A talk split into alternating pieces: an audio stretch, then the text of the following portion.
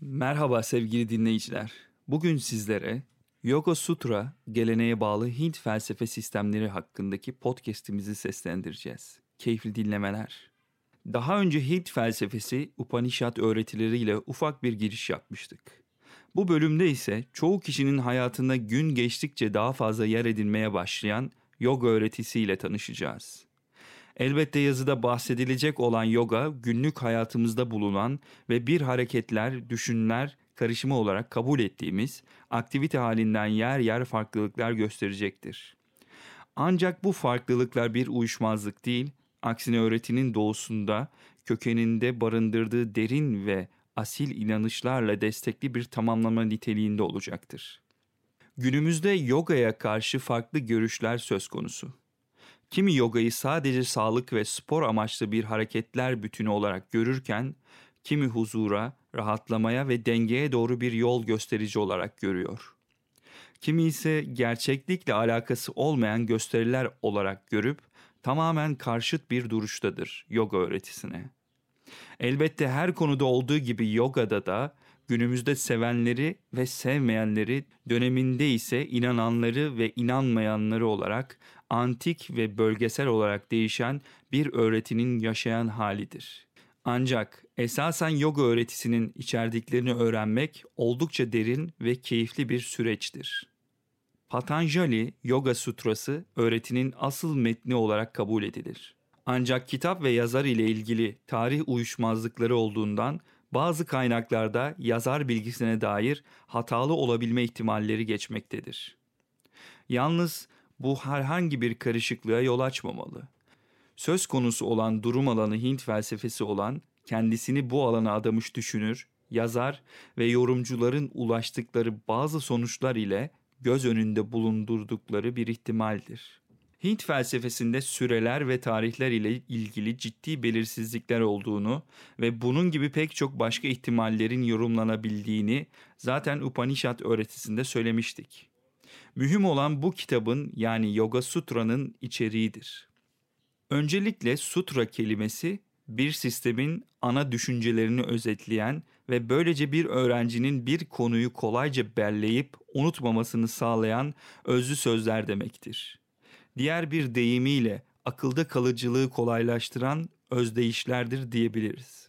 Yoga Sutra'ya da basitçe yoga öğretisini kolay hatırlamaları için öğrenciler için hazırlanmış ders kitabı tanımı getirilebilir. Yoga kelimesi ise söz konusu köklerden anlam genişlemesine uğrayarak sıkı düzen, kendi kendini denetleme ve dizginleme gibi yan anlamlar kazanmıştır. Günümüzde sık kullanılan şu iki kavram hemen akla geliyor bağlantılı olarak: self-kontrol ve irade. Demek ki yoga felsefesinin temeli olarak ciddi bir disiplinden bahsetmemiz gerekecek. Yoga Sutra 4 ana bölümden oluşan bir metindir. 1. Samadhi, zihinsel konsantrasyonun doğası. 2. Sadana, ona götüren yol. 3. Vip Huti, onun sayesinde elde edebilen doğaüstü güçler. 4. Kayivalya, hayatın hedefinin doğası.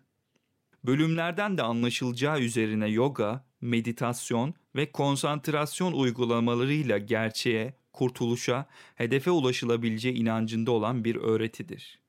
Oldukça teknik bir eğitimdir ve kurtuluş ile sonuçlanan sezgisel tecrübeyi ayrıntılı bir şekilde açıklamayı ödev edinmiştir. Yoga kişiliği olan bir tanrıya inanır.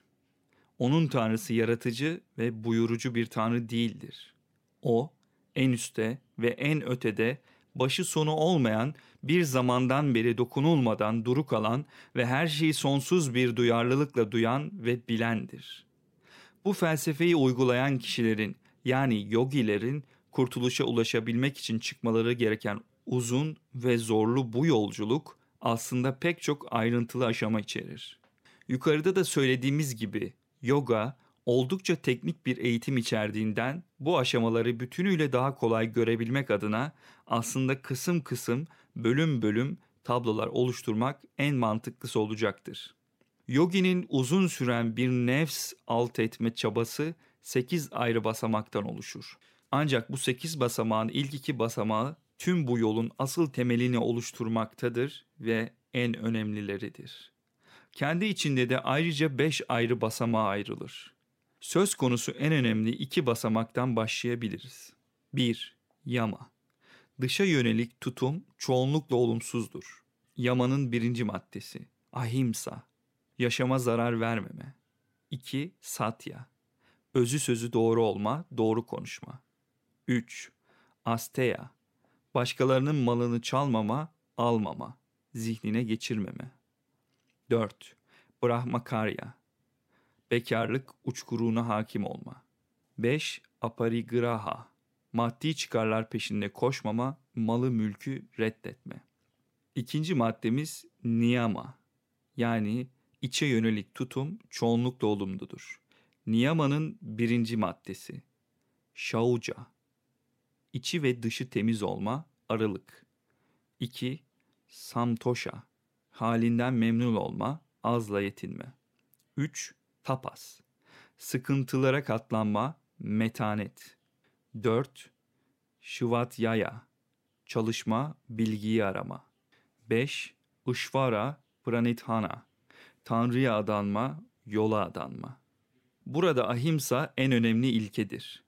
Diğer 4 ilke zaten kökünü zarar vermemeden aldığı gibi aynı zamanda onu mükemmelleştirmeye yardım edici niteliktedir. Bu 2 basamak adeta yoganın 10 emridir. En temel asketik, talim etmek, egzersiz etmek, bir disiplin tutmak. Bu asketikten sonra yoginin zorlu yolunda ilerlemek için 8 basamaklı olan yoga teknik eğitimi bizim sayı sistemimizde başlangıcı 3. basamağa karşılık geliyor. Öğretilmeye başlanır. 3. Asanas. Oturuş, duruş.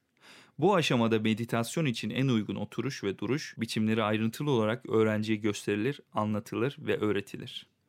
4. Pranayama. Nefes kontrolü. Bu aşamada soluk alışverişinin düzenlenmesi sağlanır. Öğrenciye soluğun doğru alınıp verilmesi ve tutulması için bir dizi yöntem gösterilir, anlatılır, öğretilir. 5. Pratyahara. Duyuların nesnelerinden çekilmesi.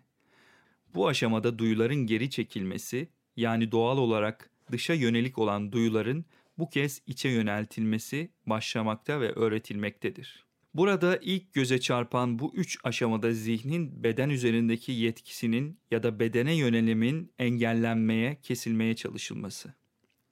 Öğrencinin başarılı olabilmesi için mümkün olduğunca bedeninden kopması, çevre ve dışsal gerçeklikten uzaklaşması gerekiyor. Ayrıca 5. aşamada da olduğu üzere yoginin dışsal gerçeklik ve dış duyulardan kopup tamamen öğrencinin iç benlikle köprü kurması gerektiğine işaret ediliyor. Hatta kutsal destan Bhagavad Gita'nın bir bölümünde yukarıdaki eğitimler ile ilgili şöyle bir bölüm geçer. Oturmak için temiz bir yer seçsin. Bu yer ne alçak ne de yüksek olsun. Yere ya bez ya post ya da kuşa otu sersin. Böyle bir yerde oturup içe yönelsin. Duygularını ve düşüncelerini toplasın. Gövde, baş ve boynunu dik ve rahat tutsun. Oynatmadan gözlerini burnunun ucuna diksin. Bakışını başka bir yere kaydırmasın.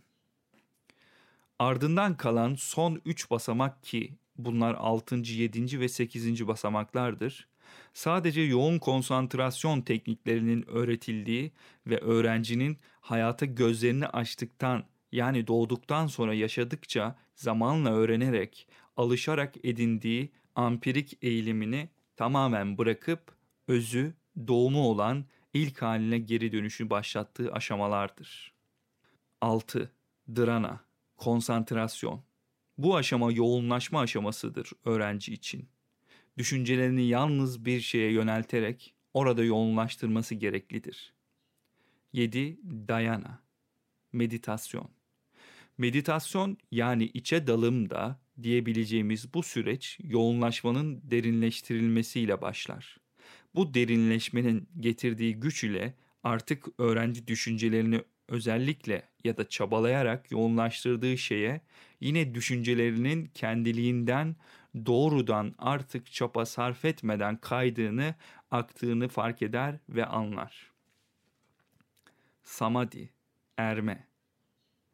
Bu basamak, bu durumu yaşamamış kimseye durumu anlatmak için sözcüklerin yeterli olmadığı bir aşamadır. Bu aşama anlatımı sınırlı, hatta dünyevi sınırlarımızın katkısı, hafif sayılacak tecrübelerimiz ve kelimelerimizin yetersizliği bağlamında imkansızdır.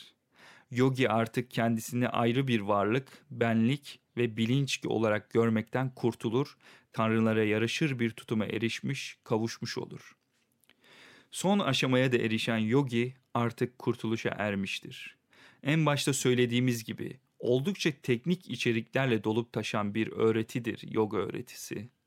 Yoga Sutra'da tüm bu tekniğin ayrıntılı olarak açıklandığı bir kılavuz kitabıdır. Ve kitap kesinlikle yukarıda bahsettiğimiz kadar açık ve basit değildir. Yoga öğretisine genel bir bakış ancak yukarıdaki şekilde yapılabilir. Bizim de yaptığımız gibi ancak oluşan bir sürü boşluk bilen zihinler tarafından fark edilecektir. Kimi yorumlarda yoginin bu yolda edindiği doğaüstü güçlerden bahsedilir. Ancak bazı yorumlarda ise kastedilenin doğaüstü güçler değil, bilakis yoginin kendini tanıma aşamasında edindiği farkındalıklar olduğu söylenir.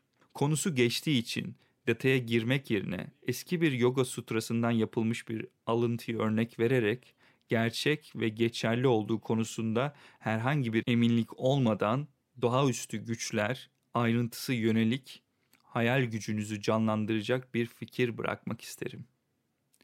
Geçmişi ve geleceği bilmek, tüm hayvanların dilinden anlamak, daha önceki yaşamları anımsamak, görünmez olmak, bir fil kadar güçlü olmak, en güzel, en küçük ve en uzak olanı bilmek, tüm evreni bilmek, vücudun düzenini bilmek, açlığı ve susuzluğu yenmek, su, çamur ve dikenlerin değmemesi, havada yürüyebilmek, doğa öğelerine hakim olmak, çok sağlıklı olmak, genç ve dinamik olmak, duyulara hakim olmak, her şeyi duyumsayarak her şeyin üstünde olmak.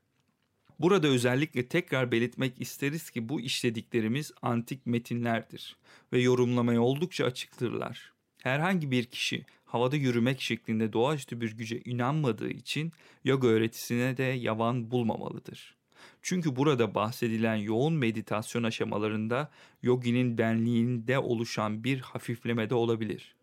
Yahut bir fil kadar güçlü olmak derken bu disiplinli sistemin yoginin bedeninde ve zihninde yarattığı güçten bahsediliyor olabilir. Söz konusu yorumlar zaten bu sistemin öğrenciye doğaüstü güçler öğrettiğini savunmazlar. Sutraları yorumlayarak bu yolda öğrencinin tecrübelerinin bu doğrultuda gerçekleştirilebileceğini savunurlar. Tıpkı bir önceki Upanishad öğretisi gibi yogada ciddi bir disiplin ve adanmışlık ister. Upanishad çile çekmeyi işaret ederken yoga ise anlık bir boşluğunun ya da zaafının bile olmayacağı bir yolda ilerlemeyi işaret eder. Hint öğretileri oldukça zorludur ve daha bir sürü çeşidi vardır. Bu yazımda mümkün olduğunca kaynaklarıma bağlı kalmaya çalıştım. Detaya girmedim. Hatalı bilgi paylaşmaktan ya da yanlış yönlendirmelerden mümkün olduğunca kaçınmaya çalıştım.